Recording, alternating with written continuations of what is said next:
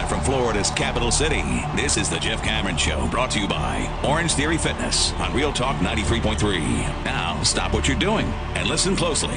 It's time for the Jeff Cameron Show in five, four, three, two, one.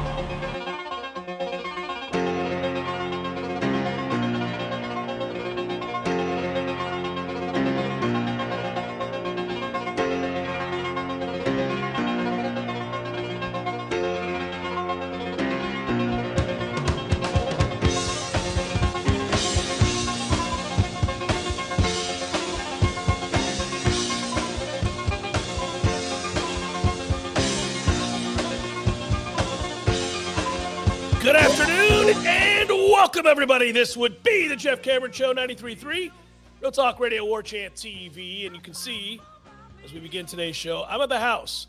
I didn't want to contaminate everybody. I knew it was uh, inevitable that I would get sick. The entire family is. This is where you test the bounds of love, right? Um, everybody was sick but me. I was the picture of health, and I told them all to keep their sickly selves away from me. But we live in the same house, and I take my kids to school. What are you going to do? So last night I went to bed at like 7 p.m. and told them all I hated them. and that's how we begin today's show. When I woke up this morning, I said, I still hate you. Have a good day. So that's where we're at. And uh, I didn't want to go in studio today for fear that I make everybody else sick as well. So today's show is recorded. It's a little bit earlier than we would normally start, and it's from the house. And this is about the energy level you're going to get right here. This is what you're getting today. This is it. This is top end Jeff right here. I got nothing else but this right here, which brings me to the point of uh, game week here. And I want to thank Duke for not sucking. I thought about it yesterday, in and out of sleep, that uh, Duke has provided something worthy for the first time in the history of this rivalry. Well, this game. It's not a rivalry. I always forget. It is for them in Miami, but it is not for Florida State. As Florida State has never lost to Duke, ever, not once, ever in the history of the football uh, matchup. And let's not start this Saturday night, but also in the history of this matchup, Duke has never mattered in any way, shape, or form.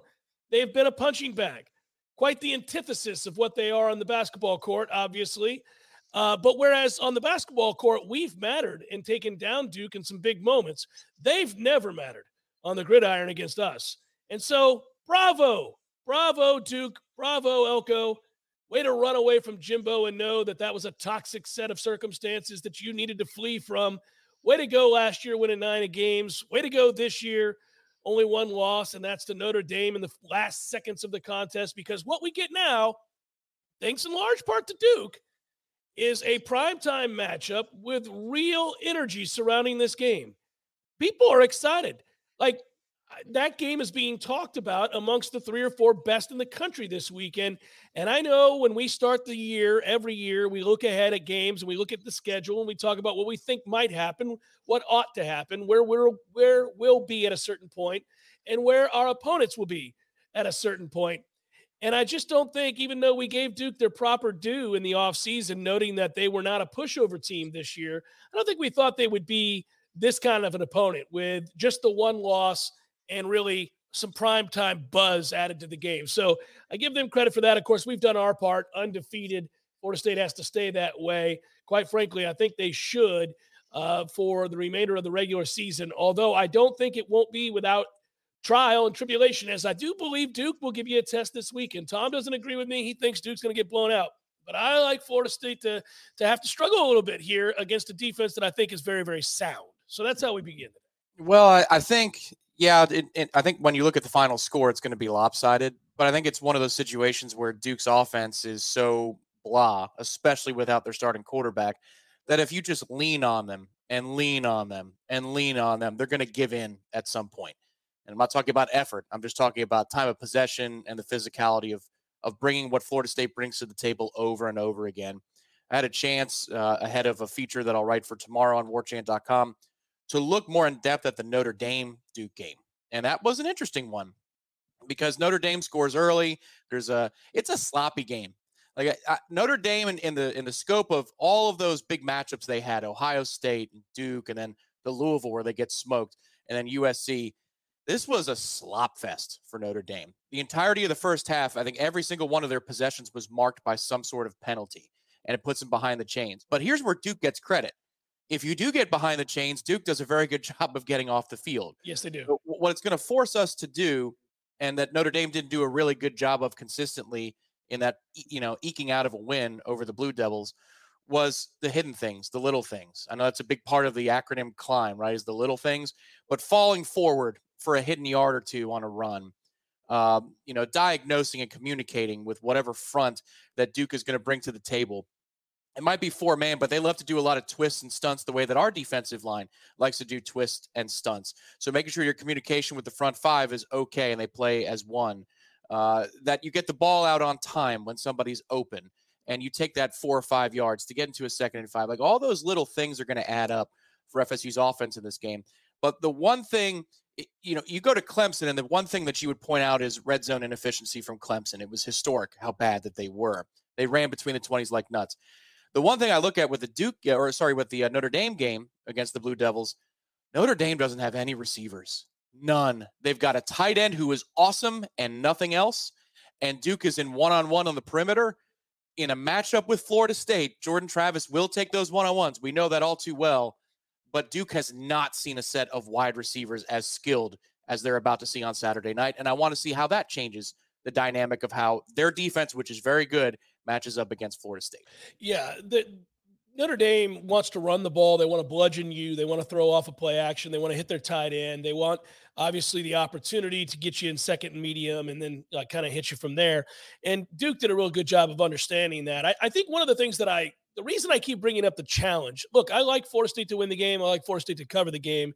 I think if we're talking about wearing a team down, that's a little bit more of an apt descriptor as opposed to just saying, like uh, last week, you guys know I was very dismissive of Syracuse. I don't think Syracuse is any good at all. I don't think there's a thing about that team that I respect.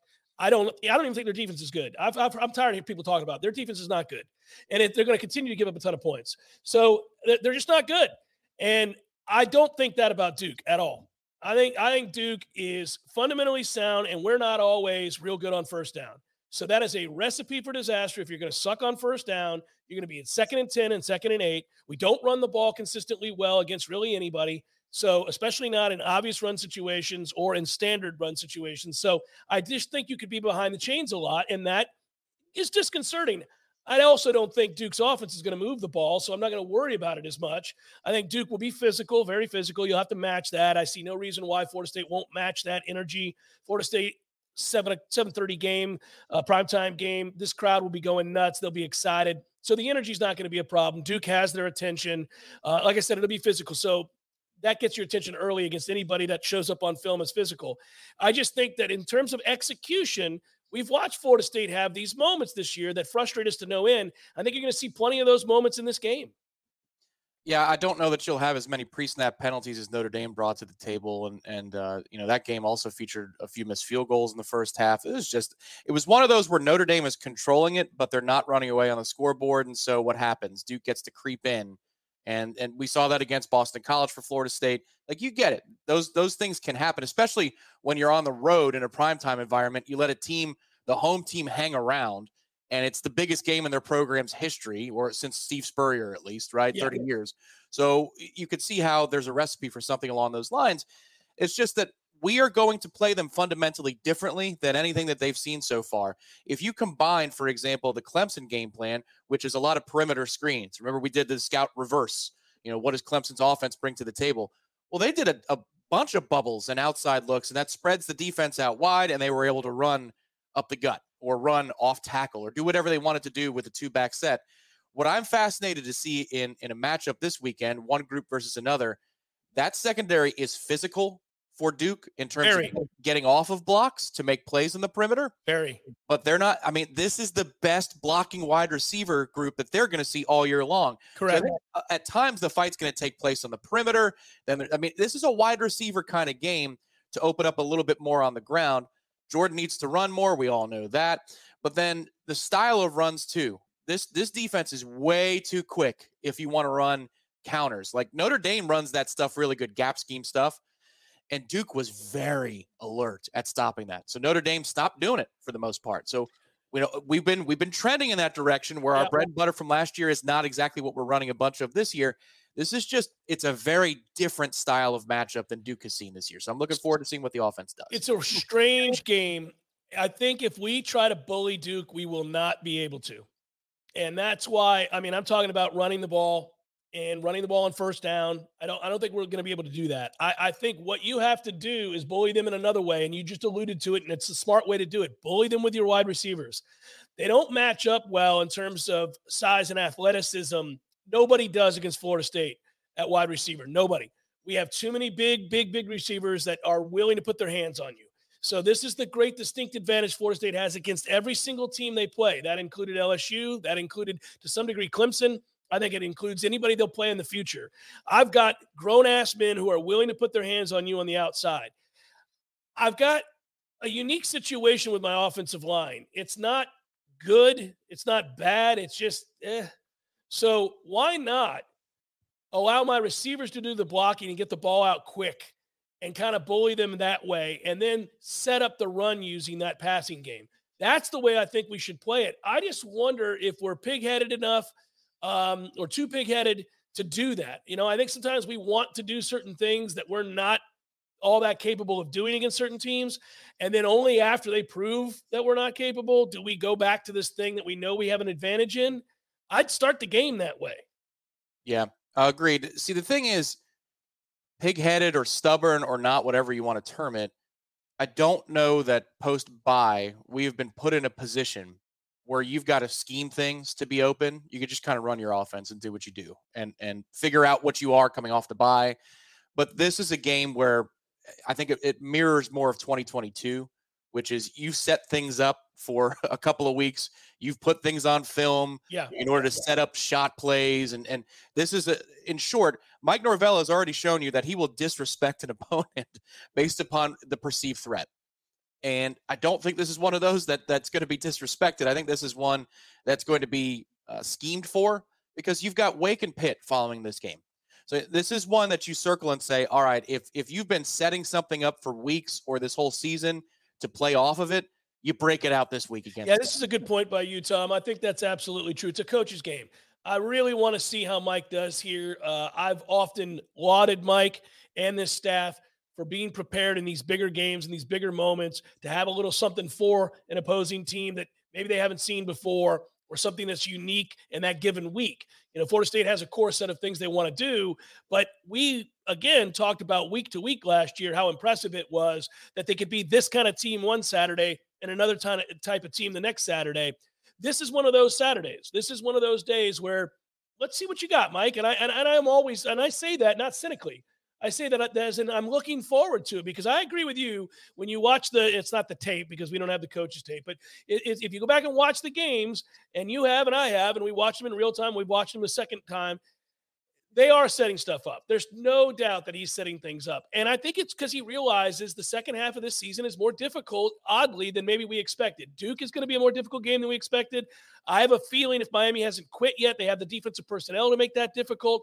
Florida's probably not going to quit when we face them down in Gainesville, and then whoever you play in the ACC championship game. So you've got four teams, four games from a personnel standpoint, a physical standpoint, where you've got to outcoach a team and utilize your skill set and the skill athletes that you have, which are better than most teams in the country, uh, to varying degrees in each of these games. You can't just line up and do whatever you want. You can line up and do anything you wanted against Southern Miss. I would argue to a certain degree you could do that against several teams we faced this year. Obviously, couldn't do that against Clemson, uh, and and you couldn't necessarily do that against LSU in game one, although in the second half it sure looked like we did anything we wanted. Um, I just it's it's fascinating. I do I think they have four tough games coming up after we've played these six. I think we all thought coming out of the first four, could you be one and one in your two big ones? Well, turned out you were two and zero in your two big ones, and you've reached six and zero. I didn't think we thought we'd have six after six games, another four difficult games, but I think we will. Uh, it's fair, yeah. I, I nitpick with Florida. Miami's Miami's about motivation. Agreed, one hundred percent. Yeah, I mean, if they care to be there, they have the personnel to fight us. correct. Um, and if you and you know what, hopefully you can test them with a good first quarter and see if they still want to be there. Even oh, correct, correct. And if they get blown out this weekend by Clemson, they may not want to be there. So you may not have to worry about it. Yeah. Yeah. Florida, I like the matchup. We stop what they want to do best, which is run the football traditionally. So if we can do that and put Mertz in situations, and that'll get fun. But yeah, again, th- this is a week where, you know, Mike Norvell has said it's been a message of his all season long. You hear it on all the cinematic recaps. It's about us. It's not about them. Right. Yeah, that's fair. That's fair. It's about us. But there are times, you know, that Miami uh, that played a Pokey Wilson last year. That's set up for a long time.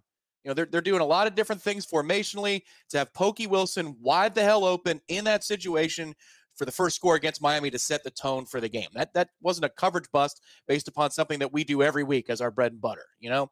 So I think that's what this week is about a little bit.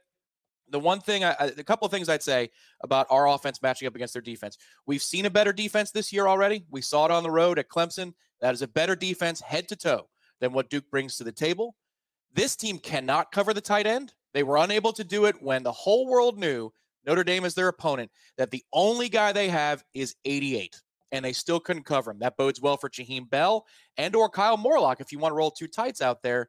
And then number three, they have not seen receivers like this, either the physicality in the blocking game. They left their corners on islands. And if they want, if they win those battles on Saturday night, then that's a new reference point but they haven't proven that they can do so against the Keon Coleman and presumably also Johnny Wilson. So these are three reasons I'm excited for this particular game. They also haven't seen a quarterback as mobile as Jordan, provided that he runs. That's also a big question mark too. It's always a big if with Jordan. You don't know if he's going to incorporate that or not. We don't know if he's physically uh, right. I never know. Week to week, I never know if he's 100% or not. But it feels like a spot on the schedule where if he can, he will. Again, you've got Wake and Pitt coming up. You probably don't need to go bells and whistles with Jordan's legs in those two games. Yeah, and any of the big matchups that Florida State has uh, any given week, if he's healthy, I'm running Jordan's ass. I'm running him to death. Um, in any of the big matchups, because it changes the game, it changes the math, and uh, opens everything else up. And uh, so you're right. I, I, think they will run him if he's if he's healthy enough to run him. I, I, never know. I mean, he's really hard to get a gauge on. He really is. And people think I'm being cynical, uh, and people you know think I'm taking shots uh, that he's MJ Walker. You know, uh, to some extent, I think there's a little MJ Walker in him. Um, miraculously, after every one of the times his shoulders goes limp, he somehow finishes the game and it's fine the next week. But I will say, uh, I don't know what he's dealing with, and, and with no degree of certainty, I wonder, um, can he be utilized in that way? Can you run him seven to nine times in a game? Uh, I know that we've seen them come out before where they were determined to do it and to let the other team know, yeah, we'll run him. Uh, that changes everything when they do that, by the way. You can see it early on in games when they do it, it changes the way teams have to play us.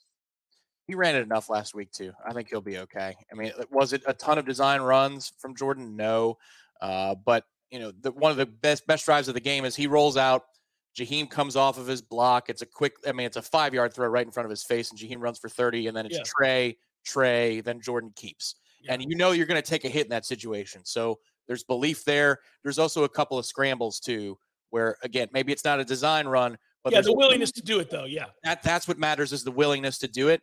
Because even Sam Hartman, as slow as his ass was for Notre Dame, made quite a few plays beyond the fourth and 16 that everybody remembers. Yeah. Beyond that play, he made a few with his legs. So, eh, you know, Jordan is willing enough to do that much. And I'm looking up the stats right now. He officially had seven carries. There were a few sacks interspersed in there, but I'd say three to five runs. All right, if you could bump that up to about eight in the game, I think, and, and I'm talking about true runs. I think you're you're in position here to make some noise. It's Jeff Cameron. Passion, drive, and patience. The formula for winning championships is also what keeps your ride or die alive. eBay Motors has everything you need to maintain your vehicle and level it up to peak performance superchargers, roof racks, exhaust kits, LED headlights, and more. Whether you're into speed, power, or style, eBay Motors has you covered. With over 122 million parts for your number one ride or die, you'll always find exactly what you're looking for. And with eBay Guaranteed Fit, your part is guaranteed to fit your ride every time or your money back guaranteed. Because with eBay Motors, you're burning rubber, not cash. With all the parts you need at the prices you want, it's easy to make your car the MVP and bring home huge wins. Keep your ride or die alive at ebaymotors.com. Eligible items only. Exclusions apply. Show 93.3 Real Talk Radio and War Chant TV. Hello there, podcasters. Oh, don't worry. I won't prattle on for two minutes like I do with some of the other reads. Zaxby's doesn't demand it of me. Zaxby's like, look, just tell everybody that we have the best chicken sandwich in all the land. That's easy. I can do that. I can attest to that. a delicious, thick, juicy, tasty Zaxby's chicken sandwich is where it's at. Of course, the strips are a given. You like the strips? We get the strips on game days. The platters are lifesavers. If you're Mhm. going to a party, a pool party, say this summer, and what do I bring? Just bring a beer giant thing. No, and Zaxby's. worry about the beer. You bring the Zaxby's, you're going to be the hero. Just Uh. make sure you get all the sauces too. They've got like 97 sauces, and they're all delicious. I don't know if you guys know this. There are 27 Zaxby's in Tallahassee alone. 27. You can't miss them. I think that's true in general in every city in America. They're like So- peach trees in Atlanta. They're everywhere. Look around, find you a Zaxby's and get after it. By the way, your Tallahassee Zaxby's a proud Golden Chief booster for 18 years. Go Noles. The Cameron Show is a production of the WarChant.com Multimedia Network. Check out WarChant.com today for the latest news inside Florida State athletics. That's WarChant.com. Now, back to Jeff on Real Talk 93.3. I watched the rain, it settled in, disappeared for days again. Most of us were staying in, lazy like the sky. Letters flew across the wire, filtered through a million lies. The whole world like burning the day John Henry died. You know, by the way, if uh, if somebody could ever figure out how to encapsulate or to build to a play, you know, I hear golfers say this all the time, Tom, and I've never, I still don't have a good answer. I've asked Trey Jones this. I hear golfers talk about it, and I don't think it's true. I don't. They always talk about getting your game ready for majors. So, like a lot of people will talk about building to a place. Now, I do know this is true. Players will hit certain shots off of certain lies based on the upcoming major that they have, where they're going to have to hit shots like that. So, we that part makes sense to me. If you say, well, two weeks prior to the Masters, if I have a certain lie and I can hit this shot, this shot, or this shot, I'm going to hit the one that I most have to replicate at Augusta. Mhm. So, and see if I can do that. So you're preparing yourself in that way. But what's implied in that oftentimes is that there's also a mental aspect to this, to getting your body and mind right, uh, not just shot shaping. And I, I just, I've never quite understood, I've never got a clear answer on that. And the reason I bring any of this up is I'd really love to know, because if you watch the Phillies right now, you don't think for any second of any game that they're going to lose. Like it's it's the feeling while you watch it. I mean, I know they bludgeoned them last night with 10 runs. But it is this this, this is the hottest offense you've ever seen and it, there's no sense that that's slowing down anytime soon. Like this it would be right to suggest that we think the Phillies are going to blow everybody away and win the World Series. I think you're right. I think they will. Well, they haven't lost to a National League team at home in the last two postseasons. Not once. Not one loss in the National League playoffs the last two postseasons. and hell, their only loss these playoffs is that stupid ass comeback in, in the late innings. Uh, it's- It's great, right? Yeah, no, well, it's just when you're in the zone, you're in the zone. Uh, you know, I, I liken it to a former Brave out there for you former Braves. When Freddie Freeman is locked in, you will not strike him out. Yep. He will hit the ball hard. Yep. It's just a matter of if your glove gets in the way of it. But here, you're not striking him out. You, he will walk, or he's going to hit the ball hard. These are the That is out- spoken like a truly frustrated man who's watched it up close and personal. Well, but when somebody's locked in like that, I mean, you just feel it. You're like, I can't get this guy out. It doesn't. I could throw the perfect pitch. He'll spit Yeah. on it. Yep, that's ball one. All right, Yeah. What else you got for me? Yeah, it's so aggravating. and I will paint black on the outer corner at 101 and he'll deflect it. It'll go back to the net. What Yeah, else you got for me? And you're like, yeah. God bless. This is you're supposed to be a 30% commodity here. This is ridiculous. And it feels like 60%. So uh, they're in the zone, and, and Schwarber can get that way too. And, and when he is, Well, yeah. just what sucks about that is he was on the open market for the world at a pretty cheap rate. It's because of the batting average, and you know, obviously, he's not exactly a, a Mensa defensively. Never, he's never going to win a Gold Glove. No. But he wasn't like you know a forty million dollar player that everybody wanted and was getting in a bidding war for. And it, it, he's the total modern day tone setter for a top of a lineup. Average ain't great, but he will hit the the brakes off the ball. I just, if I'm a Phillies fan right now, you have to embrace and enjoy this in a way that very few baseball fans ever get to do. Like, just this. No, I mean, I don't know because I'm not a Phillies fan if I'm better able to observe it than, say, a Phillies fan. Like, if it's your team doing it, you're always looking around the corner for the next thing that's going to drop that causes you to go off the rails because baseball's mean. And it just takes one thing for something to go wrong. Maybe you blow a game in the ninth or something like that. And all of a sudden, you know, teams believe they can win. But I just watch games right now. And I'm like, well, I don't even know. Well, we're wasting our time. This game is not going to be close. I mean, you watch the first inning of games, even when they get out of the first inning, you're like, well, there were seven hard hit balls just now. Right. Seven. Right. That two were foul. One was right at somebody. One was straight back to the backstop and hammered. You know, kind of just like every guy in that lineup right now looks like he is a menace. I'm sure Major League Baseball is checking for trash cans, making sure there are no trash cans being hit. But yeah, it looks like they understand what's coming uh, throughout over and the game. over again. But then the starting pitching's been brilliant too. Oh, yeah. I mean, you know, Ranger Suarez the last couple of years in the postseason, his ERA is insane. Nola's ERA this postseason's under one. Zack Wheeler it hit, you know, as a somebody who watched the early part of his career in Mets orange and blue, control was always his issue. You know, he would be cruising through three innings, and then he'd have 36 pitches to start the fourth. He'd walk out of the fourth inning with 65 pitches because he walked three dudes and gave up a couple of runs. He has no control issues anymore. Zero control issues. So when you've got the starting pitching and there's a belief in in that clubhouse or the dugout that all I need is maybe 3 or 4 to win, you I think you play free. I think it all works together. It's not quite football as the ultimate team game, but when you've got total confidence in what your starters are rolling out there, I think that frees you up as a hitter to not feel the pressure of the postseason moment. Zack Wheeler's in his fourth season with the Phillies, and he's gotten better every season that he's been there. It's ridiculous. FNA. Uh, When he, left, when he left for Philly, it was all right. He's going to drive you nuts. No, no, he's going to drive you to the counter to buy championship hats. Is what he's going to drive you. It's to it's it's something, man. Baseball is just a it's a. And meanwhile, Texas on the other side is doing all the same things. They can't lose right now in the postseason. It's kind of nuts. Everybody talks about how bad their bullpen is. Nobody can get to it. Nobody can get to their bullpen. So their starting pitching has been awesome too. So I, I guess people will consider Philadelphia, Texas, if it happens, a boring World Series, but I won't. I mean, we think right now these are two unstoppable forces. It's been absurd to watch them just breeze through the postseason. And it doesn't, I think we've all learned now that it doesn't matter at all how you get to the postseason, just that you play well once you do. And then something, a spark, something happens. And it's just, it's a silly game. It's a silly game that I love. I can't help but watch it. I know a lot of people when their team is out of it, which a lot of people that listen to us are Braves fans are like, ah, I'm done with baseball. That's fine. But it is weird to try to analyze the sport because you can go through long stretches of time being sure that a team is this one thing or not this thing. And the next thing you know, you're like, I don't even recognize this bunch. Like that. How did the Phillies not win 120 games? They're loaded.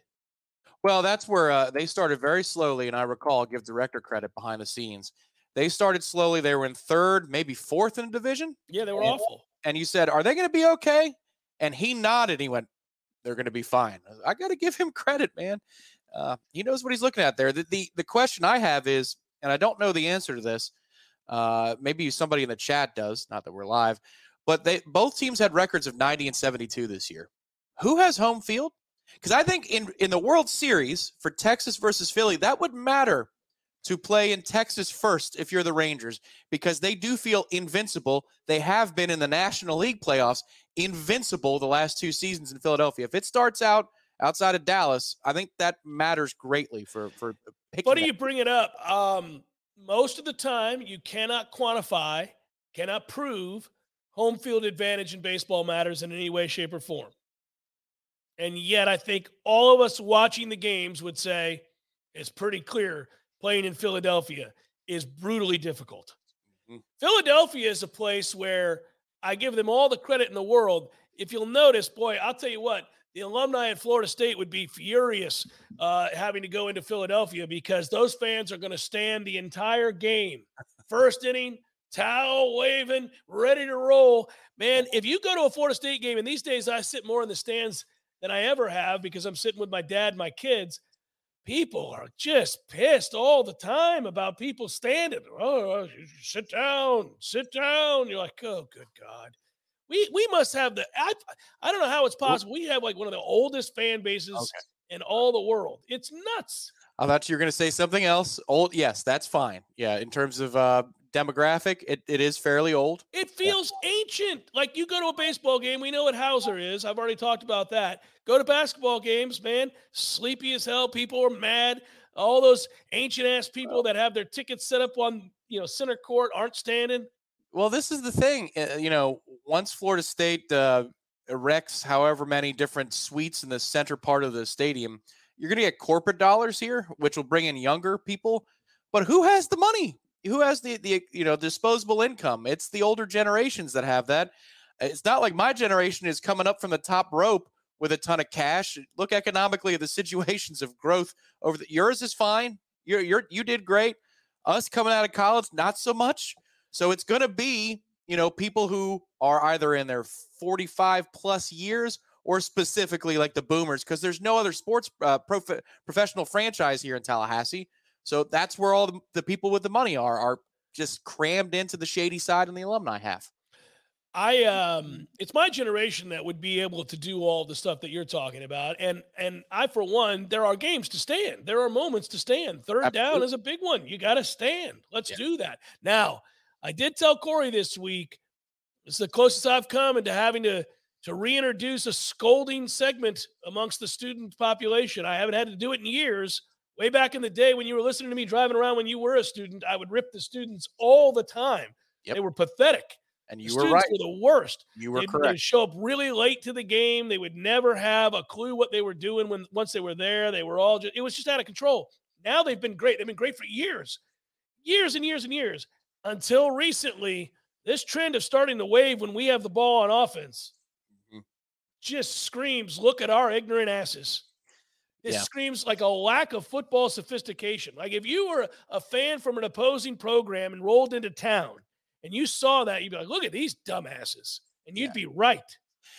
Yeah, uh, it's funny how time flies, but just 15 short years ago in the stands at uh, you know Doak Campbell, you'd hear three things. You'd hear kids chanting for X, Xavier Yep, Lee to come in to the game.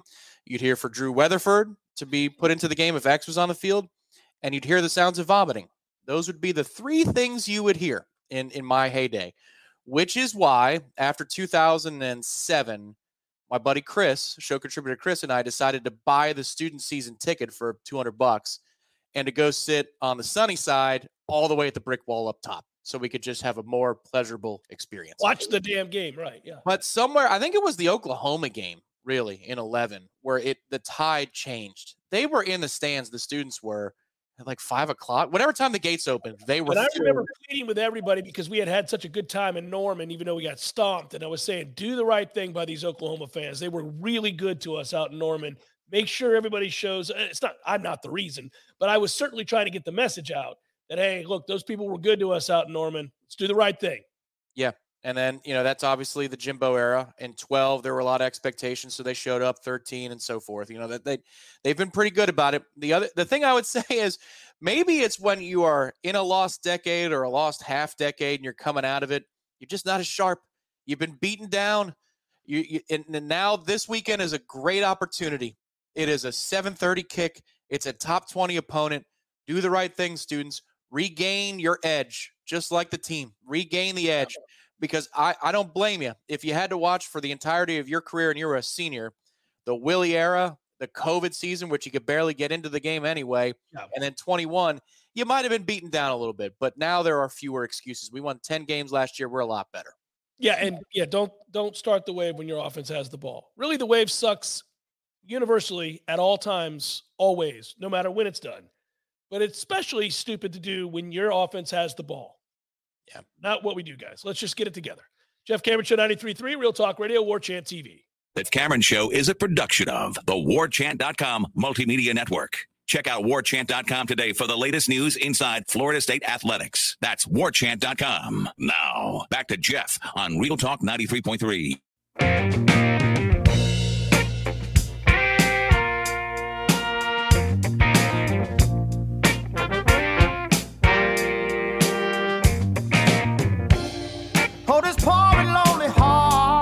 year, Tom, remind me when we start the NFL season, we're going to get the listeners involved again. We're going to do a survivor contest on the JCS.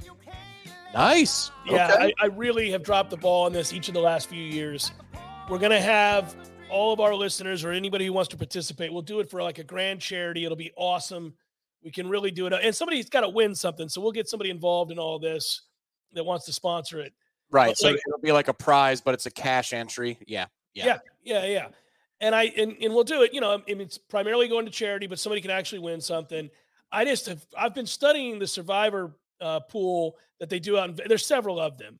Um, but what one of the things that I love uh, when you look at the the analytics reports out in Vegas, and you try to, you know, it's it's a, a delicate balance uh, of trying to like as a as a selector as a, as a picker. Um, you know, you're you're you're trying to stay present while also looking ahead to the future and because you can't use the same teams twice. So you you get to a point in the season and i think it starts now where you are really in some rarefied air. Like one of the contests that i follow had 90,000 people enter it. They're down to under 9,000 i mean that just tells you how hard this is to do Yeah. you know, I mean, we've already seen massive upsets. Think about what would have happened last weekend if the Giants had beaten Buffalo. I mean, that, it was that close. And we just saw the Eagles lose to the Jets. And so a lot of people, you know, probably lost on that. I mean, yeah. and San Francisco lost to Cleveland. Like this was a massive weekend for turnover in that department. And because you're thinking backup third string quarterback really for Cleveland, and here's San Francisco rolling into town. They're a machine. This should be really easy. And then even more so, if you're waiting until just before the window and you see that there's a pregame kerfuffle, you would think, you know, 49ers, oh, you idiots, you woke up the 49ers. They're going to win by 30. My uh, an extended family member of mine won one of these, and it was a big win. I mean, five figures, solid, solid prize. And they're sweating bullets in week 15. I think it made it all the way to week 15. Well, I'll give you a sample ballot of a guy that I follow um, who who does a really good job and bets this out in Vegas, and he has a website. And anyhow, um, he he this is what he did in in by the week. Okay, so his his picks so far this year. Um, Commanders week one, Bills week two, Chiefs week three, 49ers week four, Dolphins week five, Rams week six. Um, and he he's brought up to the fact that for most people, by going into week seven, the Bills, the Dolphins, the 49ers, the Chiefs, and the Eagles are likely all unavailable to you now. And that would make sense. Like most, you probably use those picks at this point by now. Yeah, yeah. And so you're sitting here, some so like you would look at like here's what you'd have to consider this week. If you do have Kansas City available to you, they play the Chargers. I don't want to touch that game.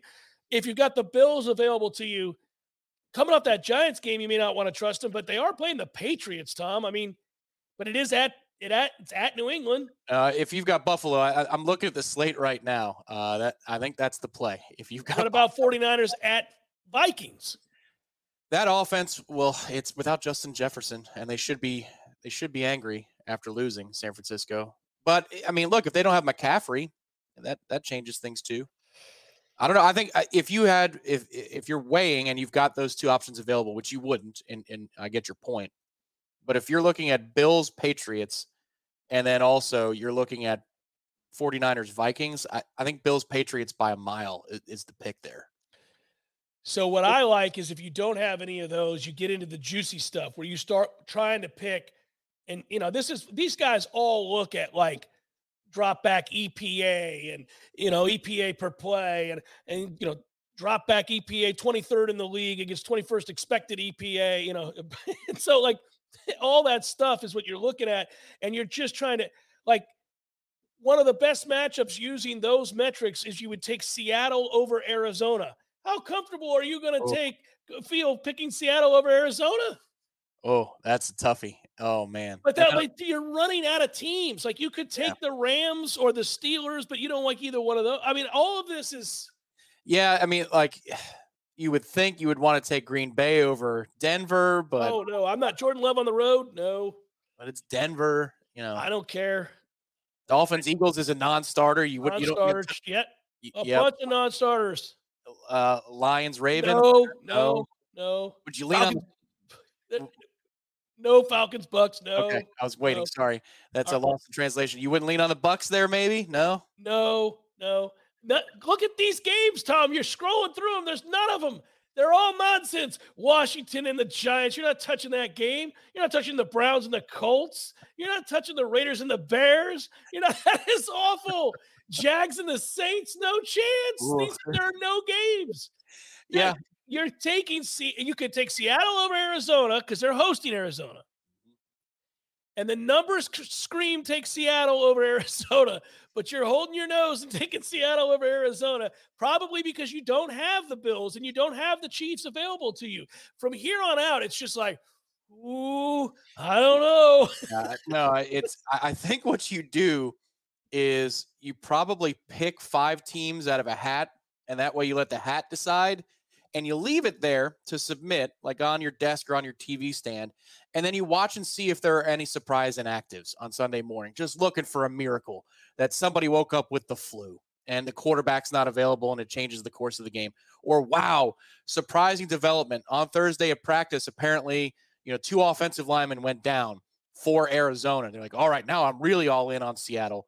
But other than that, in a week like this, if I don't have one of the surefire two picks, I think I'm putting names in a hat. I, I don't even want to be the one to make the pick. Just let fate decide. a lot of people, and this is what let me ask your philosophy on this and I'll move it along. But I think it's an interesting one. I think you and I could go in together on one of these things and not get into a fist fight. Yeah. But most people do end up screaming at each other because if we join our monies, and it's and these entry fees for the big ones are, are not small. So like you and I are putting a couple grand in each. All right. So we let's say it's four thousand to ante up, and we both put two in. Okay. All right, or five thousand, and we put twenty five hundred in. That's not nothing, man. No. Now we could win a lot, a lot, a lot, six figures in some cases. Okay, so here we are, or more. Can you imagine calling your best friend and saying, "All right, man, I'm really feeling good about Seattle, Arizona," and your No. friend going, "Are you nuts? No. I'm not doing it." No, well, somebody's doing something. You know, that's the hard part. Buy my share out. Buy it out. I, I want out. I'm done. Give me my money back. You know. Well, you have to come up. I'll warn anybody when we do this next year, and ours isn't going to be for millions of dollars. But I, I, I think you've got to a go in with a, a friend whose opinion you value greatly about the topic of the NFL. Okay, and then you also have to have a tiebreaker because you're going to come into a week like week seven, like this week, where you've used up all the obvious ones. You're like, all right, listen, Miami is going to hammer Atlanta. So I'm going to take my whatever, right? You, you get the drift. Any given week. But there's two scenarios that are always difficult.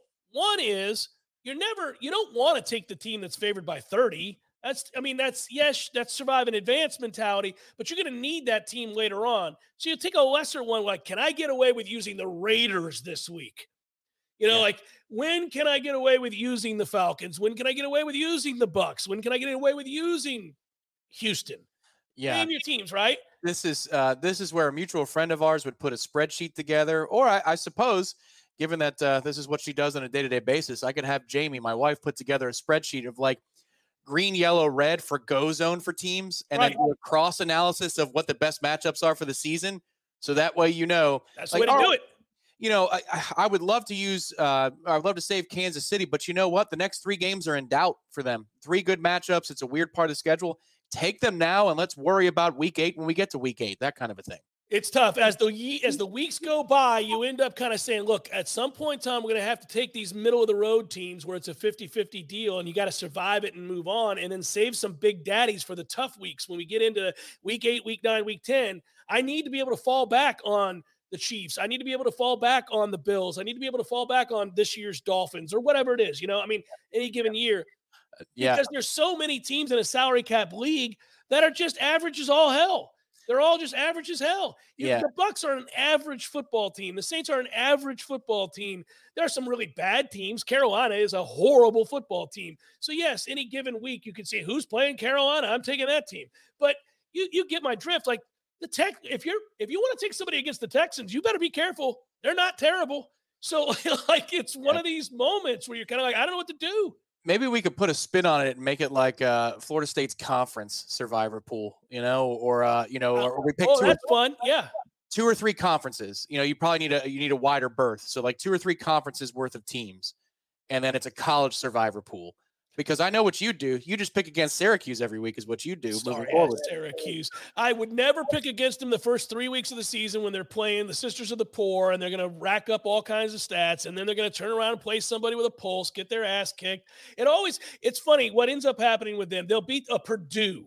Okay. And then, oh, oh, they beat Purdue. Well, Purdue sucks to high heaven. Stop it. And then we're going to watch that. And then people will be like, well, they had a nice win against Wake. Uh, Wake sucks to high heaven. Stop that.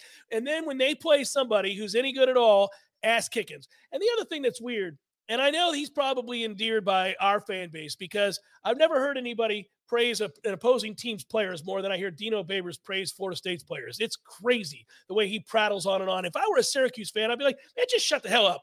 Tired of this nonsense. The first time he gets a chance to talk, he's just like, well, my God, I don't know how anybody beats Florida State. I mean, eh, there's never been a better player than Keon Coleman. I've never seen anybody the likes of Jordan Travis at quarterback. It's excessive. It's absurd. I mean, eh, those are good players, but he can't stop himself over and over and over again. I'd be like, man, you this is manifest destiny. You got no chance to win. You just told your team you're playing the greatest team that we've ever seen in the history of college football. And he plays it that way early in games. You're like, what are you doing, dude? First drive of the second half, Yeah. screw it. I'm gonna run up the middle. We got zero chance to win this game. Yeah, I, I if it wasn't for the calling uh, in situations of certain plays or you know the, to kick down 21 when your only chance is to go for it on fourth of down. course. Yeah, if it wasn't for that, I would say that all of that is rhetoric just to deflect from the fact that his team's not good enough and, Right. and he's trying to set the tone. But when you call the game to mirror that, you know, because like for example, he says in the post game that Garrett Shrader had food poisoning or whatever it was, and that's true. Fair. I'll take you at your word. But Garrett Shrader got you down into Florida State's territory, Yeah. down 21 points. He was the quarterback to get you over midfield. So how the hell did he get there? Was he, you know, was, did he have a bag that he was going into as he was getting down the field? So if he's good enough to get you there and you're in fourth and five, call a damn pass. What the hell's wrong with you? I I don't get it. I, I don't get it. It's very strange. I get the idea of setting and tempering expectations for your fan base, letting them know, like, eh, this might be a toughie. I got it. And he's had a lot of injuries. I mean, they, they they've lost key, they lost their best player. I mean, that, that that's a tough one right off the bat. You don't have too many good players, and they lost yeah. their best one. Yeah, yeah. You know, I get that. But man, on and on and on. We like, well, you know, I just eh, that Florida State program, and it's it's uh when you've won 35 national championships in a row, it's tough to ask us to go in there and win. I mean, come on, man. Boston College nearly beat Florida State. Get it together. Hour number two, forthcoming. Stay with.